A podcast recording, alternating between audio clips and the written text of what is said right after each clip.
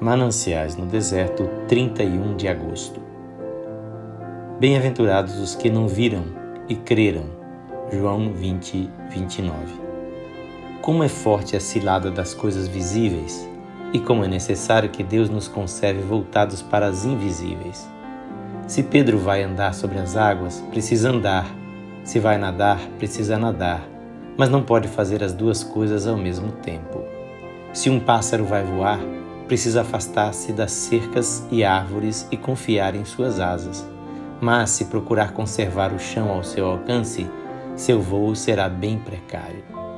Deus teve que levar Abraão ao limite de suas próprias forças, mostrando-lhe que em seu próprio corpo ele nada podia.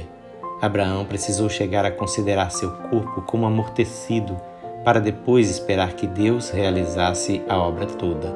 E quando tirou os olhos de si mesmo e confiou só em Deus, então ficou inteiramente persuadido de que, se Deus havia feito a ele a promessa, era também poderoso para cumpri-la. É isso que Deus está nos ensinando, e muitas vezes Ele tem que afastar da nossa vida os resultados positivos até que aprendamos a nele confiar sem o apoio deles. Então terá prazer em tornar a Sua palavra bem real para nós por meio de fatos visíveis assim como já nos é real por meio da fé.